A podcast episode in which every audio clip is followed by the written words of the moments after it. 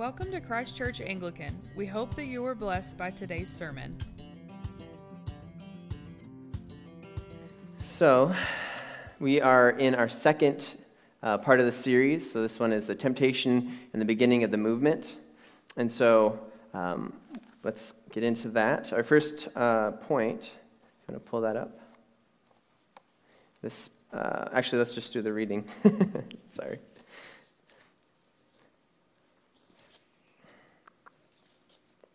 The Spirit immediately drove him out into the wilderness, and he was in the wilderness forty days, being tempted by Satan. And he was with the wild animals, and the angels were ministering to him. Now, after John was arrested, Jesus came into Galilee, proclaiming the gospel of God and saying, The time is fulfilled, and the kingdom of God is at hand. Repent and believe in the gospel. Passing alongside the Sea of Galilee, he saw Simon and Andrew the brother of Simon, casting the net into the sea, for they were fishermen.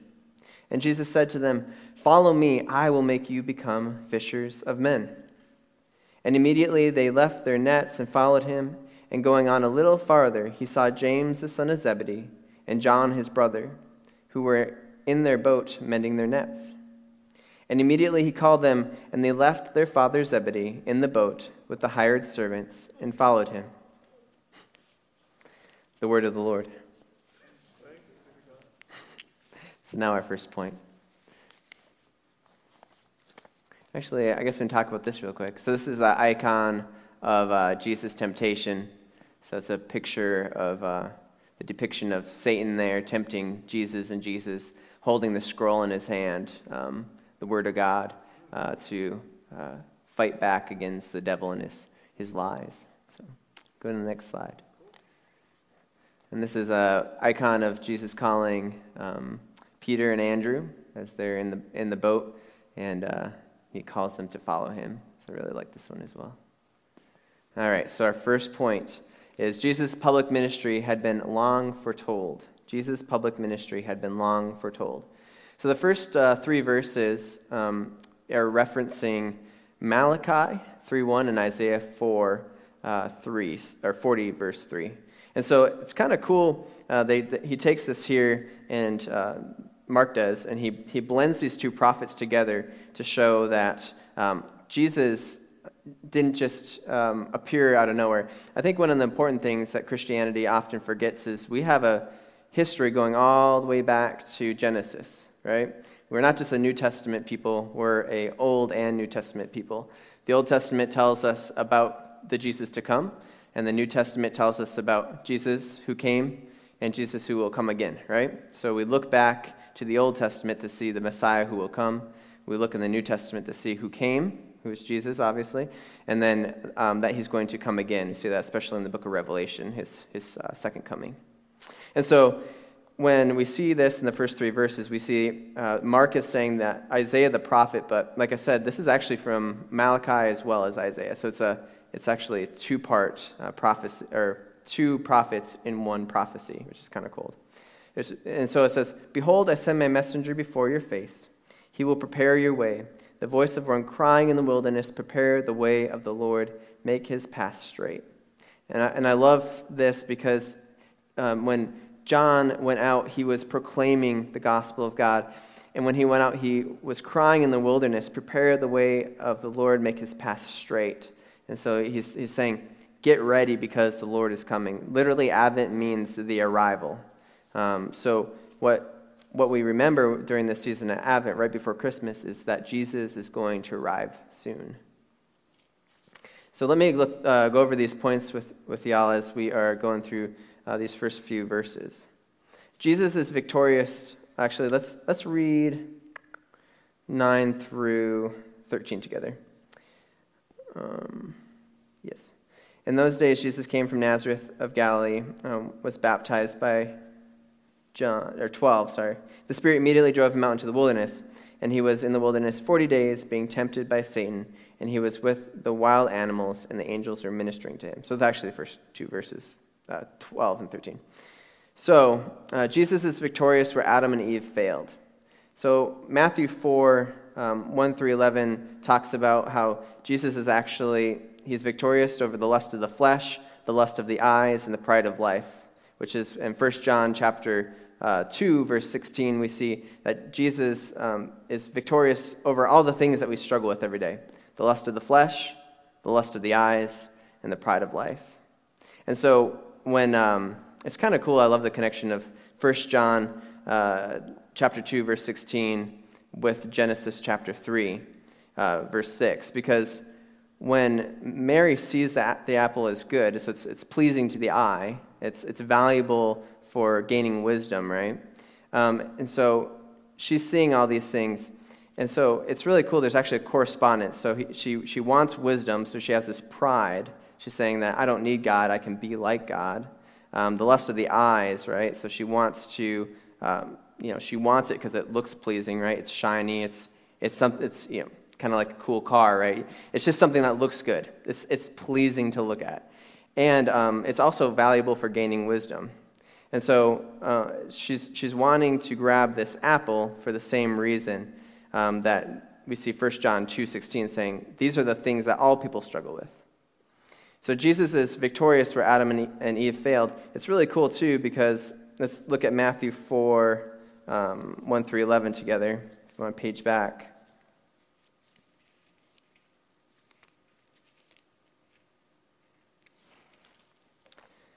Because we see first uh, the tempter came and said to him, this is verse 3, chapter 4, verse 3, If you are the Son of God, command these stones to become loaves of bread. But he answered, It is written, Man shall not live by bread alone, but by every word that comes from the mouth of God. So you have this lust of the flesh, right? He's hungry. He wants, he wants something to eat. And, and I, love, I love the way that Satan's just like, If you're the Son of God, like, you came down from heaven. If you really are who you say you are, why are you living, like, why are you out in the desert like this? Shouldn't you enjoy some bread? Shouldn't you enjoy something good to eat? Why are you living like this? So he's kind of appealing to the fact that he is the Lord of the universe, yet he's living in the wilderness, you know, all by himself. Why, why are you out here? Just make yourself some bread. You can have something to eat. And I know in our own lives it can be that it can be easy like that. Sometimes it's like, I don't, you know, I could easily do this or I could easily do that, but should we do that? You know, it may be permissible, but is it beneficial? And I think in our lives, it's a lot of times something might be permissible. We might be able to do it, but should we do it?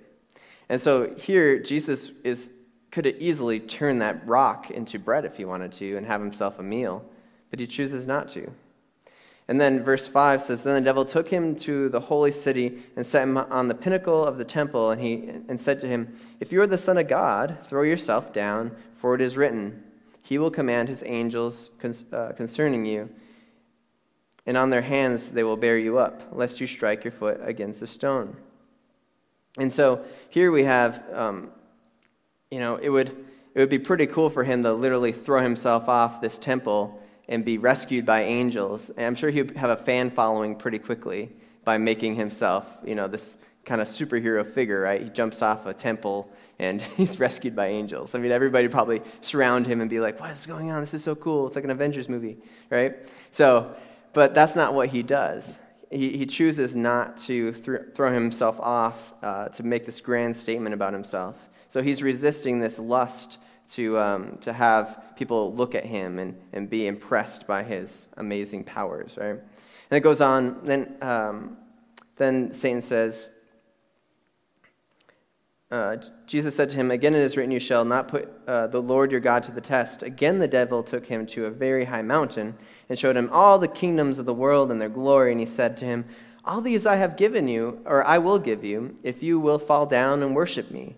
Then Jesus said to him, Go, uh, Begone, Satan, for it is written, You shall worship the Lord your God, and him only shall you serve. Then the devil left him, and behold, angels came and were ministering to him. So, kind of like what Mark says, you know, the angels come to minister him after, after this temptation. And, but I, I think it's important that we look at this, uh, these verses in Matthew, uh, because I think it's important for us to see that when Jesus is confronted with the, the lust of the flesh, the lust of the eyes, the pride of life, he doesn't give in to, to any of that. You know, he's, he's willing to stand his ground. And so it's, it was easy for Adam and Eve to give in to those things, but where they failed, he stayed strong. Again, Jesus is victorious where Israel fails. Jesus is um, the perfect Israel, is a, another way that we see him throughout the gospel. So Israel is you know, rescued by God, and then Israel goes out into the wilderness, and they're in the wilderness for 40 years, right? They're wandering around in the wilderness. Jesus is in the wilderness for 40 days. So you have the symbolism between the 40 years and the 40 days. And where they failed, where they, they tempted God and they, they, they tried God and they cried out and they grumbled against God, Jesus doesn't do that. Jesus doesn't cry out. Jesus doesn't whine. Jesus doesn't um, complain about being in the wilderness, but he simply goes to show that all righteousness is fulfilled through him. He is the perfect Israel. He is able to withstand the lust of the flesh, the lust of the eyes, and the pride of life. And Jesus is victorious over Satan and wild animals in his human nature with the Holy Spirit and the angels to minister to him. And I think it's so important. Jesus is fully God, and I think sometimes we're like, oh, well, Jesus is fully God. Of course he could do this. But one of the things I think is we have to remember when Jesus came to earth, he, take on, he took on the form of an infant, especially during Christmas. Remember how vulnerable Jesus was. He literally had his diapers changed. I mean, he was a baby. He literally had, um, Mary had to come and nurse him, or he would have starved to death. I mean, Jesus needed Mary. Jesus needed Joseph. Jesus needed his family. He was fully human, but yet he was fully God. And it's important for us to remember when Jesus does the miracles that he does in the gospel, a lot of times I think we're like, oh, well, that's just Jesus. But remember that Jesus also says to the, his disciples, to the apostles, he says, You will do greater things than these. You will do greater things than these, which is amazing to think about. I mean, he multiplies bread and, and fish, and you know, he heals lepers and he casts out demons, all the stuff that we're going to see throughout this gospel. But he tells the apostles, You will do greater things than this. And he, he's, he, I don't think he's just messing around. I don't think he's just like, oh, you know, this is just a metaphor. You're going to do greater things than me. I think he's literally telling them they're going to do greater things than him. Because Jesus, although he's fully God, he's also fully man. And when he became human, he leaned on the Holy Spirit. He completely relied on the Holy Spirit as our example. I mean, it wouldn't be much of an encouragement to us to just see Jesus as God wandering around doing miracles. Oh, great, that's good for you, God. What about me? Like, I'm glad you can do these things because you're God, but what about me? Jesus is fully human, so he's able to sympathize with us. He's able to feel the hardship. He's able to be hungry. He's able to be out in the desert, you know, where he is alone and scary. Can you imagine wandering around in first century, you know, Israel? I mean, that whole entire area was full of bandits, it was full of robbers, it was full of, you know, big, scary dogs that would come along and attack you in the middle of the night in packs. I mean, you don't want to be wandering around in the desert like he was in the wilderness. And so the fact that he went out as a human being and withstood Satan and withstood the, an- the wild animals that uh, Mark mentions, that's a big deal. And he does so through the Holy Spirit and the angels. We also have the angels. A lot of times as Christians, we forget. You know, when you guys got baptized this morning, the entire heavenly host was celebrating your baptism. It wasn't just the people standing in here or sitting in here, the entire heavenly host celebrated your baptism and will be with you throughout the rest of your life. You are surrounded by God's angels. They will minister to you, they will care for you. Whether you're facing Satan, whether you're facing other adversities, God will take care of you.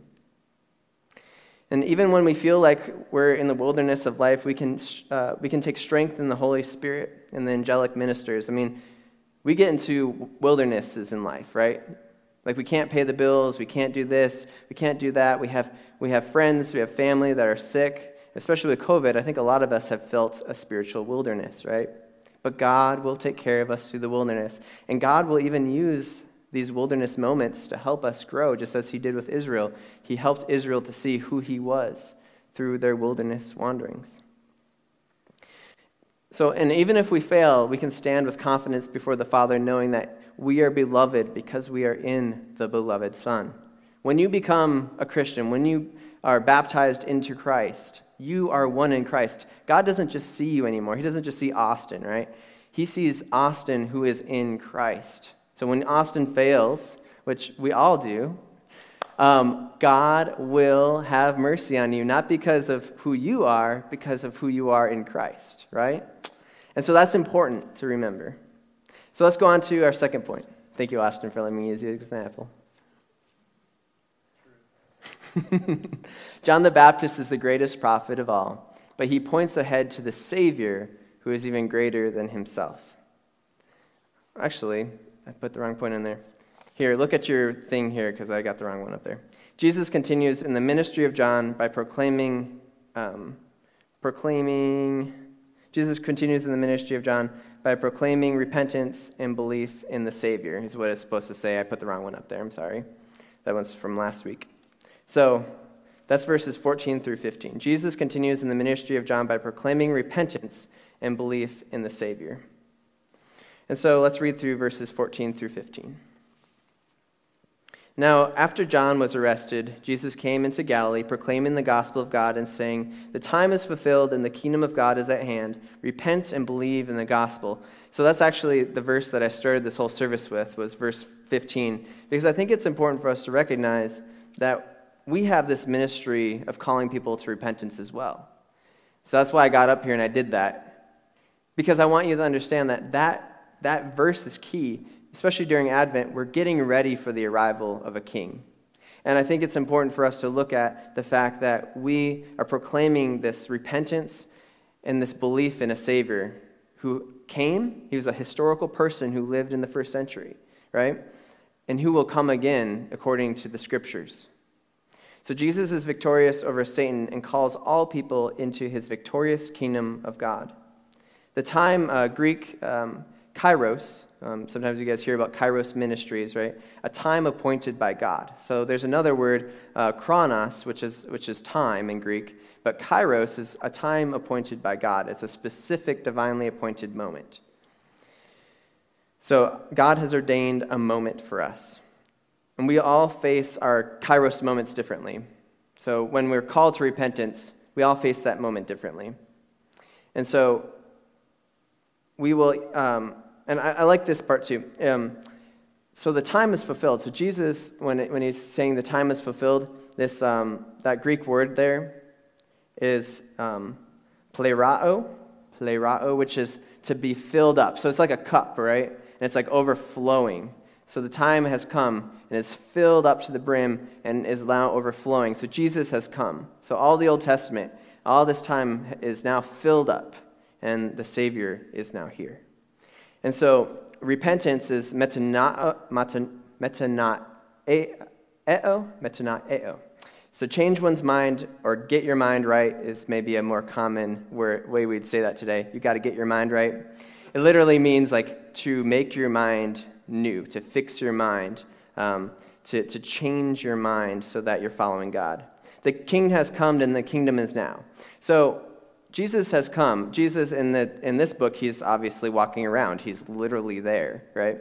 And he is going to come again.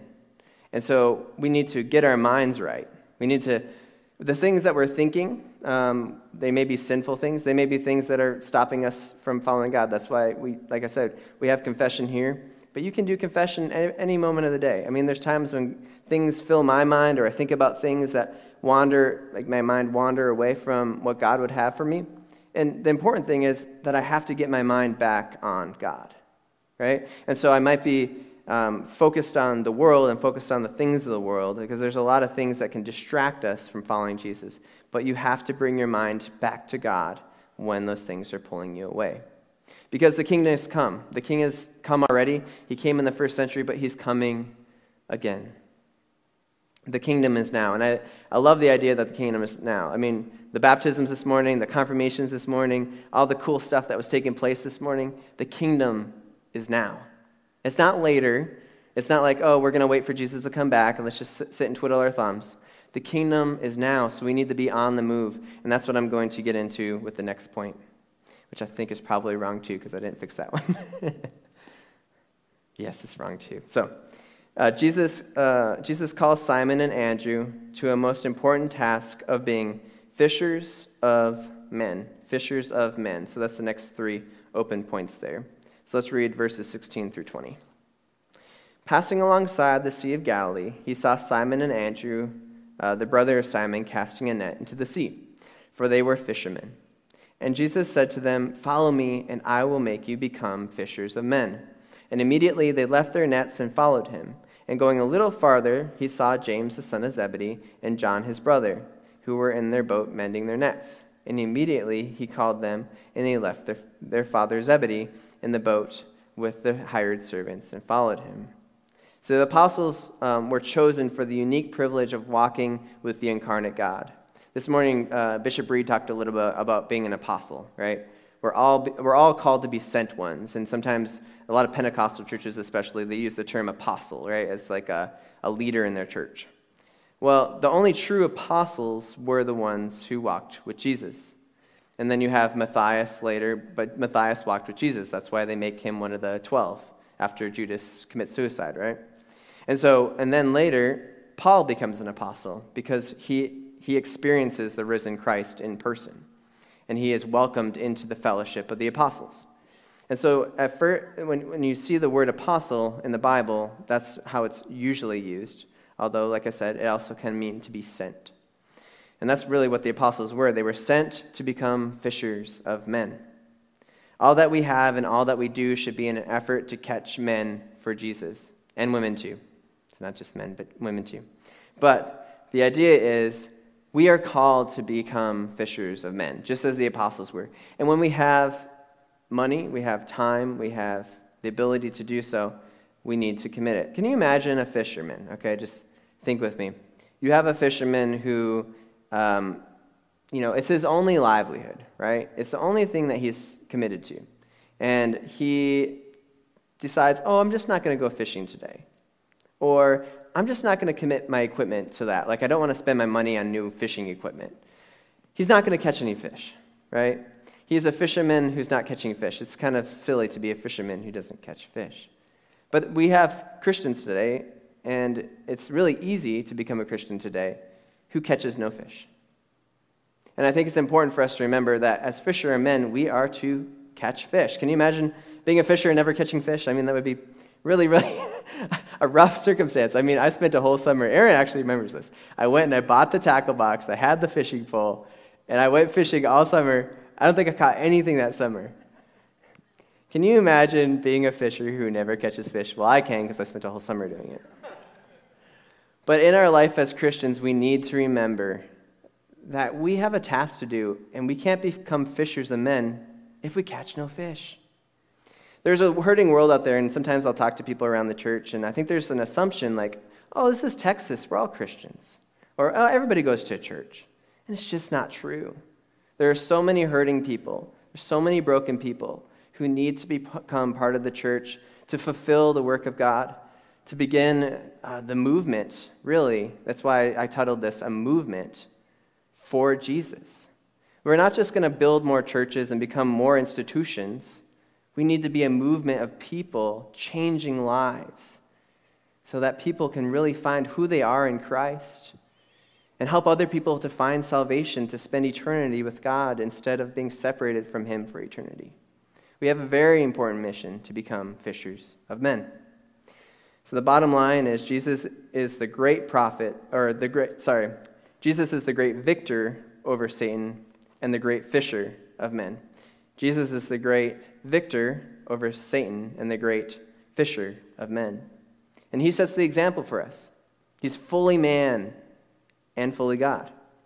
But in his humanness, he sets an example that he relied on the Holy Spirit, and we need to do the same thing. You need the call out for God to fill you with the Holy Spirit. That's what confirmation was this morning to fill you with the Holy Spirit, to do the ministry He's called you to do. And you will do even greater things than Him. Let's pray. Lord, thank you so much for this time to dive into your word, to learn just a little bit more about you and a little bit more about your story of how you came into the world. Um, and you called men to follow after you, and you called us to become your disciples, to become fishers of men, to, to bring people out of darkness into, into your wonderful light. And it is amazing, an amazing ministry, a wonderful privilege to be part of your family and to be surrounded by your angels and empowered by your Spirit to do your work. In Jesus' name, amen. Thanks for tuning in.